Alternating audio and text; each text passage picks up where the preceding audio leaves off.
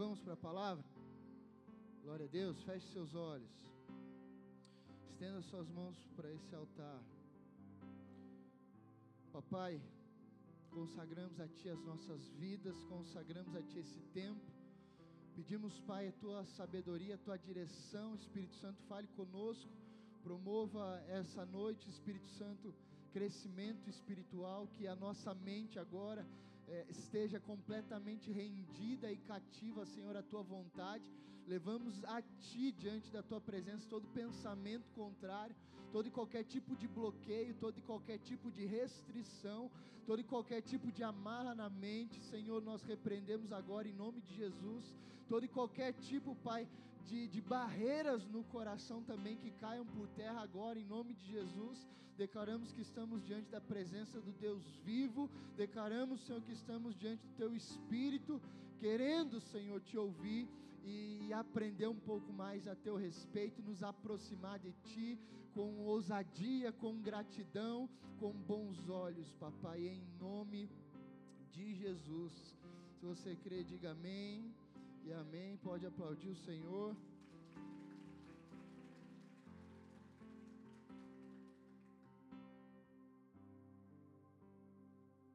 Mateus 6, igreja, verso 22.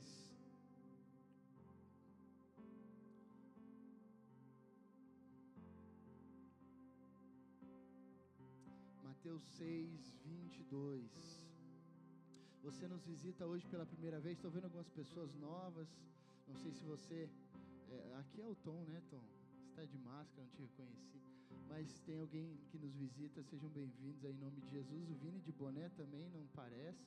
É o Vini? Não? Não, errei. Cássio é igualzinho, Vinícius.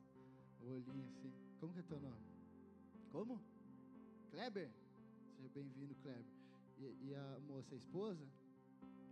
É? Como que é seu nome? Letícia, bem-vindo, casal, família, em nome de Jesus. E, e o menininho, Lucas, amém. Fiquem à vontade, tá bom, gente? Abriram, amados? Mateus 6, 22. Diz assim: Jesus vai ajustar a sua visão hoje, você crê? Eu creio, amados. Os olhos são a candeia do corpo se os seus olhos forem bons, todo o seu corpo será cheio de luz. Mas se os seus olhos forem maus, todo o seu corpo será cheio de trevas. Portanto, se a luz que está dentro de você são trevas, que tremendas trevas são. Diga os olhos, falam de visão Igreja, pense em algo importante para mim, para você, para nossa caminhada, para nossa trajetória é os olhos, mas eu não me refiro a somente uns olhos naturais. Eu quero me referir mais a olhos espirituais essa noite, mas certamente os olhos espirituais estão ligados aos olhos naturais. A tua visão determina aonde você vai chegar. A tua visão determina quem você vai se tornar. Por isso, o Senhor está falando em Mateus 6, 22: se os seus olhos forem bons, seu corpo, toda a sua estrutura, seja ela espiritual e natural, será bem sucedida. Você será uma bênção e vai se tornar uma bênção para si e aonde você estiver, você vai ser alguém muito precioso nessa terra. Contudo, os olhos precisam estar no lugar certo, seus olhos precisam estar saudáveis. E pensem em algo, queridos, que o inimigo tenta de todas as formas prejudicar em nossa caminhada, principalmente quando nos entregamos a Jesus, principalmente quando reconhecemos Cristo como Senhor e Salvador. É uma das principais áreas que Satanás e seus demônios tentam bagunçar na minha vida e na sua, causando dano, prejuízo, focando os nossos olhos no lugar errado.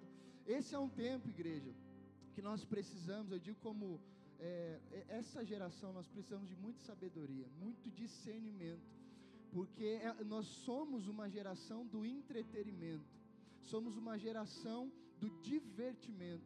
Muitos de nós nos movemos pela diversão, pela, pelas facilidades, pela alegria, aquilo que nos proporciona bons sentimentos, e por aí vai. E, e no mundo afora, a, o inimigo já entendeu isso, entendeu que nós nos distraímos muito fácil. Então ele vai tentar de muitas formas colocar diante de, do, do, meu e dos, do, dos seus olhos coisas para desfocar nossa atenção, para tirar o nosso foco de Jesus, para nos prejudicar de alguma forma. Talvez você está com Cristo há algum tempo, ou talvez você está vindo para Jesus nesse tempo, nesse momento, talvez hoje vai ser um encontro que você terá com Cristo. E eu te alerto como pastor, amados, como alguém que tem uma pequena caminhada com o Senhor, já vi muitas tragédias, já vivi muitas situações perigosas. E se os meus olhos não fossem bons, se eu não lutasse com todas as forças para preservar o meu olhar, para preservar a minha visão, para preservar a, o foco em Jesus, querido, certamente, talvez já não estaria mais aqui, talvez já não estaria mais sendo pastor de vocês.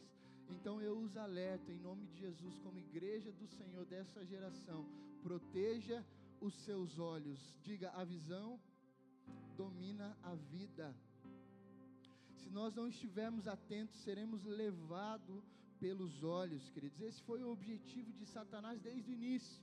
Se você lembrar comigo do contexto, da história, do início, da queda, principalmente, você vai perceber uma estratégia, uma, uma artimanha ardilosa da serpente, que naquele contexto era Satanás visitando a terra, passeando por ali, vendo a criação de Deus e de alguma forma tentando prejudicar a criação, os filhos, o casal, o primeiro casal da terra. Vamos ler um texto, vamos relembrar, nunca é demais a gente lembrar. Eu sei que talvez você conhece de cor e salteado, mas vamos ler mais uma vez. Gênesis 3, 4, 7. Abre lá.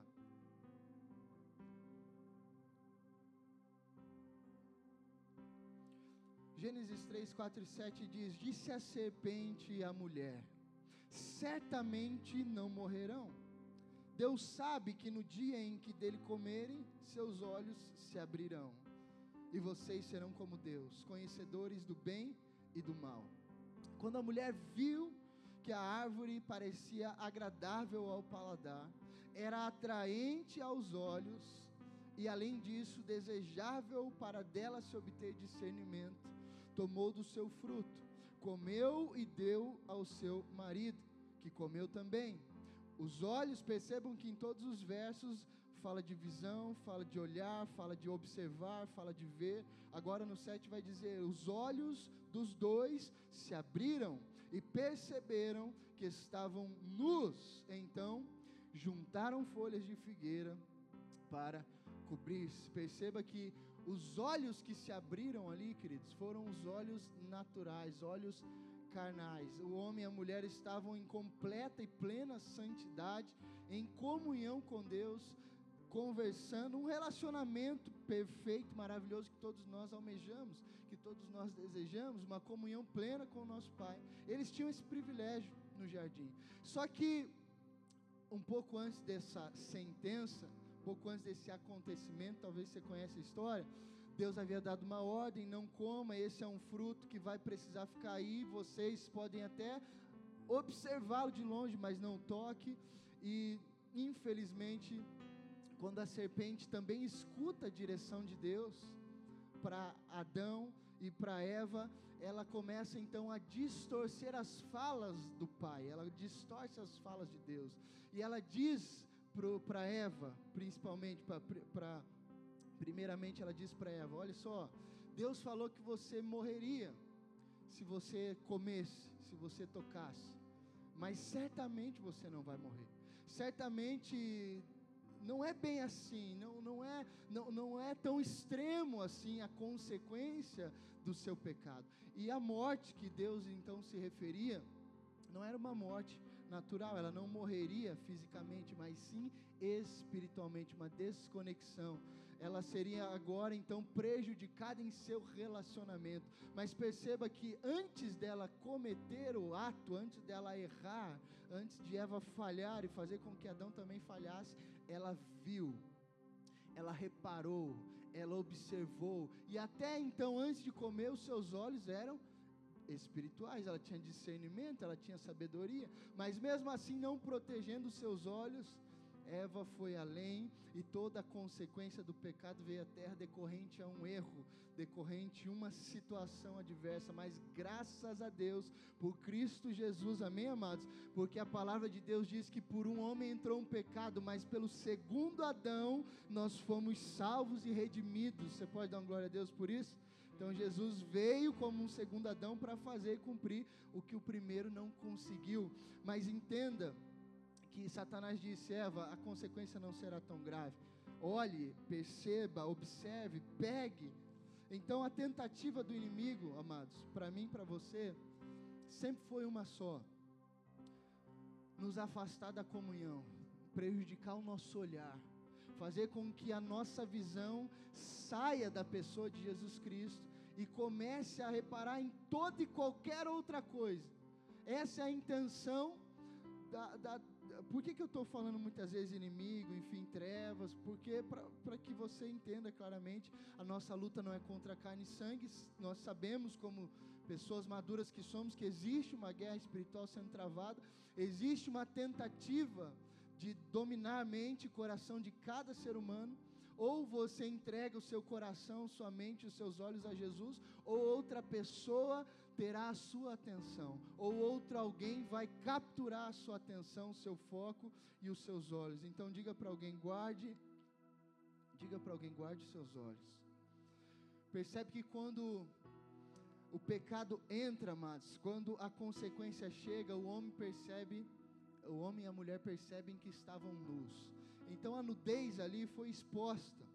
E essa nudez demonstra uma ausência da glória. Nós já estudamos isso em alguns outros cultos.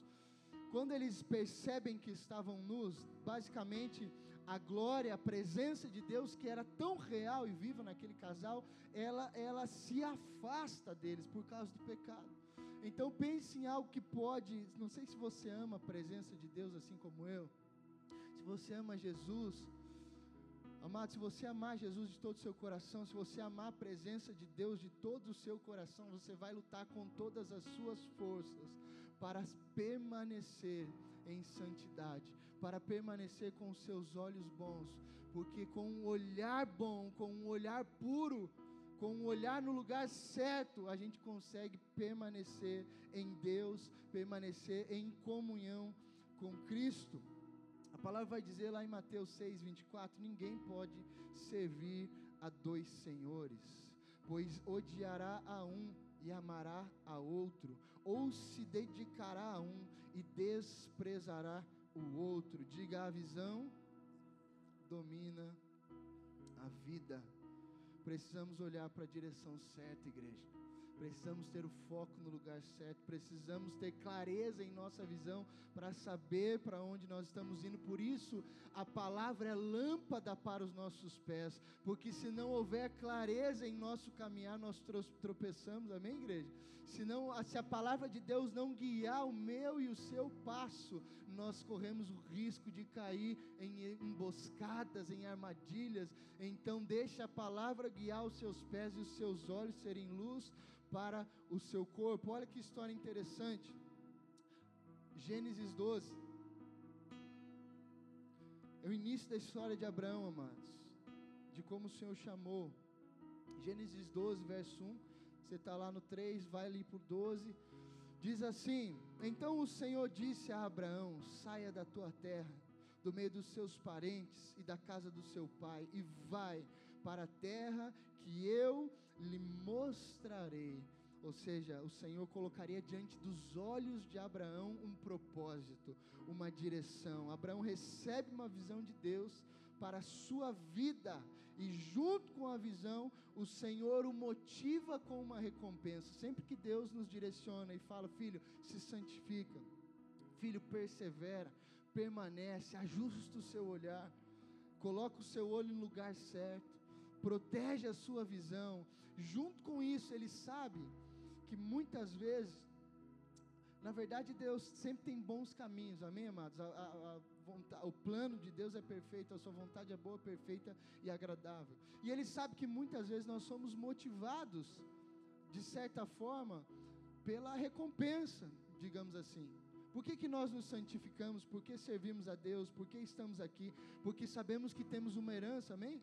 Sabemos que existe uma morada celestial. Então todos nós estamos caminhando, buscando esperança, buscando nos fortalecer, buscando nos santificar, porque sabemos que ali na frente tem algo bom nos esperando tem um lugar maravilhoso, tem um, uma trajetória incrível. Além de um trajeto extraordinário na terra, nós sabemos que existirá uma recompensa. Então Deus faz questão de mostrar a recompensa, para que eu e você não percamos a esperança. Então, um olhar bom faz você conservar a sua vida e manter plena a esperança e o propósito de Deus. Se os seus olhos se apagarem, se fecharem, você se tornar cego espiritualmente, sem discernimento, sem sabedoria, você está prestes a perder o propósito, está prestes a, a se ver nu e colocar folhinhas de figueira em sua nudez. Mas quando o olhar é bom, quando eu e você nos rendemos na presença de Deus, nos entregamos, confessamos pecados,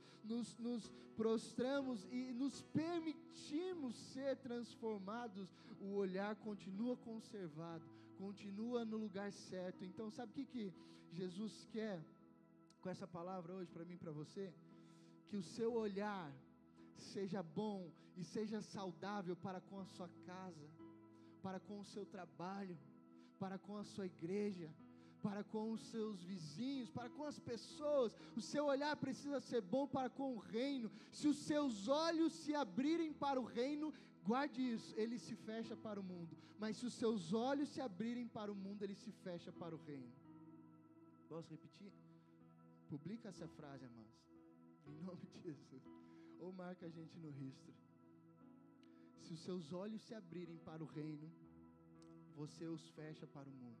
Ou seja, quando meu olhar se abre para o reino, para as belezas de Deus, daquilo que Ele propõe para mim, automaticamente eu não tenho mais visão para o mundo e para as coisas que podem me prejudicar secularmente. Por isso eu li que nós não podemos servir a dois senhores, porque se eu sirvo a um, o outro se desagrada. Então só existe um Senhor para mim e para você. Ou ele pertence ao reino de Deus, ou ele pertence ao reino das trevas. Não é possível servir a dois senhores. Então, se o meu olhar está aberto para o reino, para as belezas invisíveis e eternas do Pai, certamente o mundo perde o seu valor. Mas quando os olhos se abrem para o mundo e quando o mundo é mais atrativo, os meus olhos automaticamente se apagam para o reino. Então não há como preservar e conservar as duas coisas, igreja.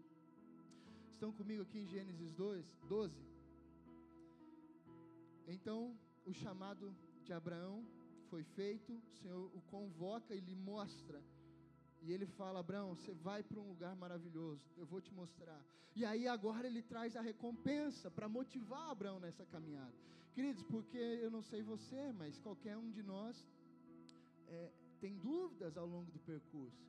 Ao longo da, da jornada é, é doloroso, coisas acontecem, tentam nos desmotivar de várias formas. O mundo não é fácil. O mundo nunca foi fácil para ninguém. Então Deus fala: Filho, persevera, permanece, continua, abre os olhos e eu vou fazer algo com você. Olhe só, queridos, o que está disponível para mim para você. Eu creio que essa mesma promessa que Deus fez a Abraão, o motivando, está disponível para mim e para você. Diga amém. O Senhor diz assim: Abraão, eu vou te mostrar uma terra boa, sai, pela fé caminha. E agora ele diz o verso 2: Farei de você um grande povo e o abençoarei. Tornarei famoso o seu nome, você será uma bênção. Guarde isso você será uma benção. Amém? Abençoarei os que o abençoarem, e amaldiçoarei os que te amaldiçoarem. E por meio de você, todos os povos da terra serão abençoados. Queridos, você faz ideia do tamanho dessa promessa? Ela continua vigorando. O Senhor ainda deseja que eu e você nos tornemos uma bênção para quem quer que seja que cruze o nosso caminho. Abraão tinha um chamado incrível, gigantesco. O Senhor disse: uma nação, Abraão, vai nascer de você e vai ser abençoado por meio de você. Mas hoje, amados, para mim e para você, como é que isso está em vigor? O Senhor ainda diz para nós, ei, igreja de Campina Grande do Sul, os tornarei uma bênção para a cidade, os tornarei uma bênção para a sua família, os tornarei uma bênção para a sua empresa. Por onde você andar, aonde você passar, você será uma bênção e abençoará. Você crê? É grande, amados. Não é qualquer coisa, não é qualquer história. Você não respira hoje aqui porque você é qualquer um, ou por obra do acaso. Se você respira, ouve está nesse lugar essa noite, é porque o Senhor tem uma história abençoadora para fazer a partir e por meio de você, e não só de você eu e você fomos chamados para deixarmos uma história, um legado, ou seja, aqueles que tiverem contato conosco, sejam filhos, sejam amigos, sejam parentes, cônjuges, vão ser marcados pela nossa história, por aquilo que Jesus fez em mim e em você. Ah, os meus filhos darão continuidade àquilo que nós começamos. As crianças pequenas que estão aqui hoje, que eu vejo vários, serão os adultos de amanhã. Quando eu e você estivermos de bengala, velhinhos, prontos a partir para voltar para casa, eles estarão em pleno vigor e atividade. Só que farão o que viram eu e você fazer, imitarão os nossos passos. Por isso a Bíblia diz: ensina o filho no caminho. No caminho é o que? Não é ensina o filho no caminho, é que é você ensinando, caminhando junto o mesmo caminho. Não é faz o que eu digo e não faz o que eu faço. Então, conforme você caminha, o filho acompanha os seus passos. Amém, papais? Esses jovens, essas crianças serão o futuro dessa igreja. Talvez eles serão pais aqui também um dia nessa casa. Eu creio em nome de Jesus. Eu creio numa igreja geracional que deixa filhos, que, que netos, enfim, os, os solteiros aqui vão casar, terão filhos aqui, seus filhos serão consagrados nesse altar, amém? Ou nesse ou numa outra igreja que o Senhor nos proporcionar, maior, talvez uma mudança, mas estaremos aqui na cidade pregando o Evangelho até Jesus voltar. Você está comigo na missão? Você pode aplaudir Jesus por isso?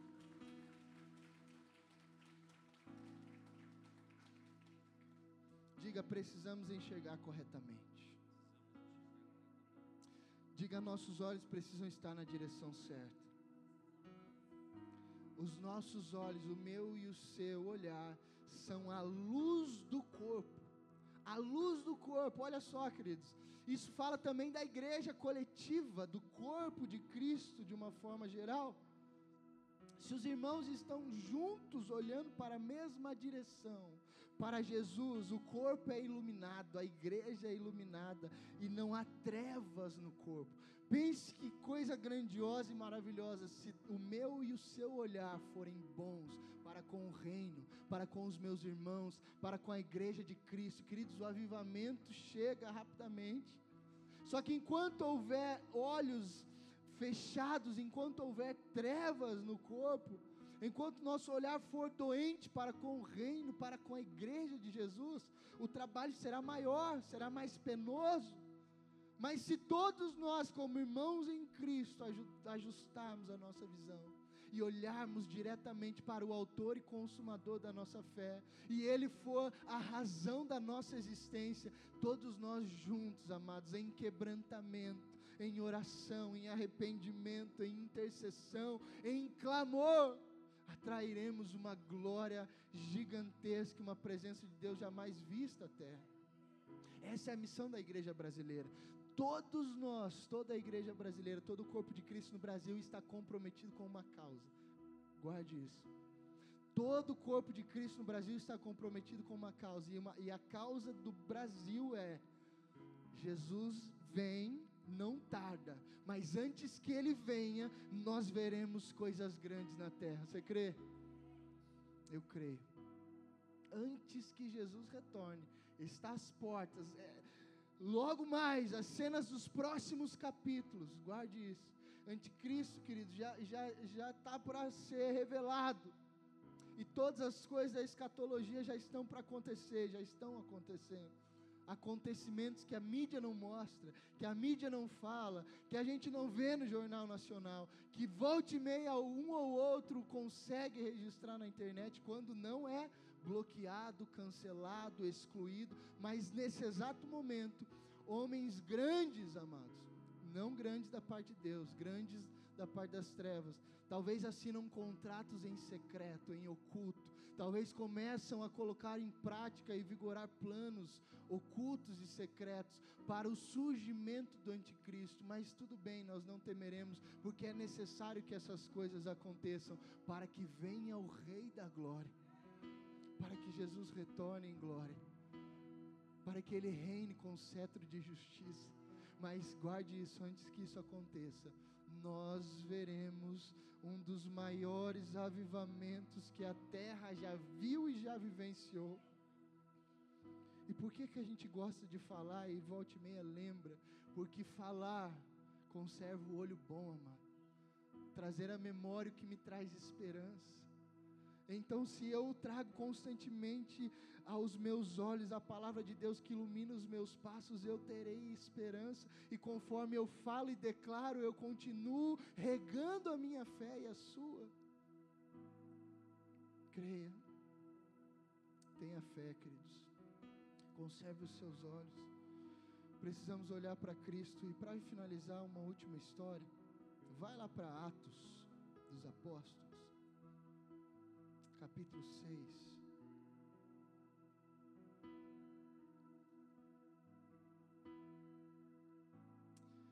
Quando temos os olhos em Jesus, igreja, Jesus, nada pode nos parar, nada pode nos deter. Tem um, personagem, esse que eu vou ler, muito me inspira. Muito me inspira. Primeiro mártir da igreja daquela, daquele tempo, daquela igreja que estava nascendo após Jesus ter ressuscitado. O primeiro mártir, o nome dele é Estevão. Atos 6, 8, 9. Estevão, homem cheio de graça e do poder de Deus, realizava grandes maravilhas e sinais entre o povo. Contudo, levantou-se oposição dos membros da chamada sinagoga dos libertos dos judeus de Cirene e de Alexandria, bem como das províncias da Sicília e da Ásia. Esses homens começaram a discutir com Estevão. Estevão, queridos, tomado pelo Espírito Santo. A história ali é incrível, é longa. Tomado pelo Espírito Santo, como é, e era um jovem, um rapaz novo, mas o que determinava a fé, a visão, de Estevão era a presença de Deus em sua vida, era a paixão que ele tinha por Jesus. Jesus o alcançou, o transformou. Nós não sabemos, talvez, quão grande era o testemunho desse jovem chamado Estevão, mas sabemos que o impacto que o Senhor teve em sua vida foi extremamente radical, a ponto de um jovem estar discutindo com doutores, com homens letrados, cultos, intelectuais, e falando dos mistérios do reino presente e do vindouro. Esses homens ficam tão irados, tão revoltados, que a Bíblia diz que eles rangiam os dentes de ódio. Quem este jovem pensa que é para falar estas coisas, para nos ensinar? Nós, doutores, nós, anciões, homens experimentados, digamos assim, na vida, e aquele jovem cheio do Espírito Santo sem temor algum, sem nenhum medo em sua frente, pregava o Evangelho de forma ousada, e a palavra diz que ele fazia sinais e milagres, e as coisas aconteciam, amados. Enfim, o resumo de toda essa história foi o primeiro mártir da igreja primitiva. Só que o mais interessante desse acontecimento é que o jovem Estevão entendia que a sua visão precisava estar no lugar certo, porque a visão determina a vida. Se os olhos forem bons, todo o seu corpo será luz até o fim. Até o fim. Não é o começo, é o fim. Não importa como começa, importa como termina. Então hoje talvez você esteja apaixonado por Jesus aqui, mas deixa eu te preparar. Vai chegar momentos da história que podem te abalar. Algumas, algumas partes da história podem tentar prejudicar os seus olhos. E aí, queridos, eu espero do fundo do meu coração que você se lembre dessa mensagem, ou parte dela, ou aquele texto que nós lemos, para que nos momentos difíceis, que você vai tender a olhar para a maçã e ser seduzido a tocar nela, e, e, ser recluso da presença de Deus, ou tentar se auto-justificar com as folhinhas de palmeira. Eu oro a Deus que eu e você tenhamos os olhos protegidos até o fim da nossa jornada, porque chegará momentos que você vai correr riscos na terra, riscos na igreja, riscos na família, de focar no lugar errado. E se você der a sua atenção para a coisa errada, se os seus olhos forem capturados pelas cenas erradas, ou por aquilo que não edifica a sua vida, você corre o risco de perder a sua vida, não só a espiritual, mas a natural. Mas olha Estevão até o fim da sua jornada.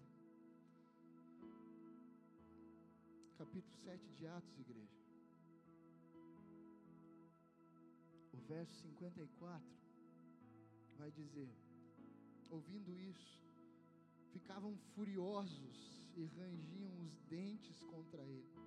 Mas Estevão, cheio do Espírito Santo, levantou o quê? Está acompanhando? Levantou o quê? Os olhos para o céu. Enquanto esses cidadãos irados, revoltados, prestes a matá-lo, ele percebe isso. Pense naquele fatídico dia, Estevão olhando para aqueles homens possessos de ódio. Talvez ele pensou: hoje é o meu fim. O fim aqui. Ou talvez Estevão jubilou-se, se alegrou, pensou: minha carne vai ser destruída daqui a alguns minutos, meu corpo físico vai ser dilacerado por esses homens, porque era tão comum o apedrejamento, a crucificação, a violência era tão grande que nós não fazemos ideia. Hoje a gente se escandaliza, né? Com violência, mas naquele tempo as leis favoreciam essas coisas. Inclusive o judeu tinha suas próprias leis, ele podia fazer isso sem ser punido pelo romano. Então eles determinavam. E, e, e, talvez o jovem Estevão olhando aqueles homens começando a procurar as melhores pedras para arremessar em sua vida, ele, ele não abaixa os seus olhos, ele não olha para o chão, ele não fecha os olhos, ele não chora de tristeza, ele não se lamenta, ele não se questiona. Estevão não murmura, igreja. Ele podia dizer: Senhor, é sério, te servi até aqui, fiz milagres em teu nome, andei de forma íntegra e coerente, e a minha vida vai acabar assim. Talvez nem 20 anos ele tinha. Eu não lembro ao certo a idade de Estevão, mas ele era jovem. Imagine um jovem, queridos. Se ele tivesse um olhar ruim, ele podia questionar o seu Deus e, e, e dizer em seu coração: dizer, Senhor, não valeu a pena toda essa minha jornada, toda essa conversão, eu estou prestes a morrer, mas esse não era Estevão. Ele olha para o céu, seus olhos se abrem para o céu. Então ele não abaixa a cabeça, ele não fecha os olhos, ele só tinha uma direção para o seu olhar, porque os seus olhos eram bons. E ele almejava aquele encontro. E talvez naquela situação, queridos, ele cheio do Espírito Santo. A Bíblia vai dizer lá no 55 do capítulo 7: levantou os olhos para o céu e viu a glória de Deus e Jesus de pé à direita de Deus. A glória de Deus nunca nos desampara, amados. Nunca pode ser o momento mais doloroso da sua vida. A glória de Deus estará em volta em você, assim como estava em volta em Adão e Eva no começo de todas as coisas. Hoje, mediante o Cristo e o Espírito Santo que nos foi otorgado, nós temos a glória em torno, ao redor, dentro, porque a glória da segunda casa é maior do que a da primeira. E a glória não desampara os seus. A presença não desampara, mesmo no momento de dor, mesmo no luto, mesmo no sofrimento. Se você tiver os olhos bons, você vai conseguir enxergar Jesus no momento mais difícil. Verso 56 e disse: Estevão disse: Vejo o céu aberto e o filho do homem de pé à direita de Deus. Enquanto apedrejavam Estevão, este orava: Senhor Jesus, recebe o meu espírito. Então caiu de joelhos e bradou. Olha por que eu sei que Estevão tinha uns olhos bons. Porque ele não quis vingança, amados. Ele não se lamentou. Ele apenas intercedeu e disse: Senhor, não os considere culpados deste pecado. E dizendo isso, adormeceu. Mesmo na crise, na dificuldade, a Bíblia diz: ainda que morram, viverão. Mesmo no sofrimento aqui, amados, você pode adormecer tranquilamente. Você pode deitar e dormir tranquilamente. A, palavra, a Bíblia não usou morreu, ela, disse que ele adormeceu. Eu imagino, eu e você não conseguimos mensurar o tamanho dessa violência. Não sei se nós seríamos capazes de observar um ato tão violento como esse, de alguém ser morto a pedradas. Mas eu imagino, amados, Estevão recebendo essa quantidade, porque para morrer a pedrada, querido, tem que tomar muita pedrada. Você concorda comigo? Muita pedrada, tem que ser pedra grande. Eu imagino esse jovem tomando essa quantidade de pedrada e eu não vejo alguém desesperado. Eu não consigo enxergar um jovem com medo. Pelo contrário, quando a palavra fala que ele olha aos céus e entrega o espírito, tem tempo de interceder e depois adormece, eu imagino uma cena tranquila. Tomando pedrada, as pedras atingindo, o sangue escorrendo Talvez, obviamente, protegendo a sua cabeça, mas em algum momento da sua, daquele, daquele tempo ali, para ele erguer os olhos e olhar para o céu, ele teve que tirar a mão do rosto. Sim ou não? Ele não podia estar assim. Ele teve que tirar. Os seus olhos se abriram naturalmente. Naturalmente espiritualmente ele olha. E as pedras que o atingiam já não tinham mais, talvez, já não doíam mais, amado tamanha glória de Deus, tamanha o poder de Deus que estava envolto sobre aquele jovem. E ele simplesmente fecha os seus olhos e se deita. E o Senhor recebe o seu espírito. Se os seus olhos forem bons, ainda que tentem contra ti, ainda que tentem causar dano contra a sua vida, você vai poder ter tranquilidade e paz no momento de caos, na tormenta, no furacão, amado. Pense as pessoas assistindo aquela cena. Inclusive, para a gente acabar, esse, esse ato, essa atitude, essa morte violenta, foi uma semente no coração de Saulo, igreja. O maior apóstolo que nós já vimos, o maior escritor da Bíblia que nós já conhecemos. Saulo estava assistindo aquela cena violenta, compactuando com aquilo e ele fica confuso. Ele pensa: meu Deus, será que o Deus que este jovem serve é o mesmo Deus que eu estou servindo? Até aquela ocasião, Paulo achava que estava fazendo alguma coisa boa. Até aquela ocasião, Paulo achava que estava servindo a Deus. Mas quando ele olha o jovem morrendo apedrejado, olhando ao céu, intercedendo, vendo Jesus, imagine ele vendo Jesus, seus olhos brilhando, o sangue escorrendo, e ele não estava preocupado que ia acabar de morrer daqui a alguns segundos. Paulo olha aquilo e fala: tem alguma coisa errada. E logo em seguida, quando Paulo percorre a, a, a, mais uma jornada para matar mais alguns cristãos na estrada de Damasco. Ele tem então um encontro com Jesus. Mas quem semeou algo na vida de Paulo sem usar palavras alguma foi Estevão, morrendo, a pedre, morrendo apedrada sem negar a Cristo, antes dizendo: Senhor, recebe meu espírito e perdoa eles, porque eles não sabem o que fazem. No caos e na tormenta, igreja ainda que em pedradas, ainda que em acusação, ainda que em blasfêmias, ainda que em traições, ainda que em momentos difíceis, cultive os olhos bons. Olhe para sua família com um bom olhar. Olhe para o seu trabalho com um bom olhar. Olhe para a sua igreja com bons olhos. Olhe para os seus irmãos com bons olhos.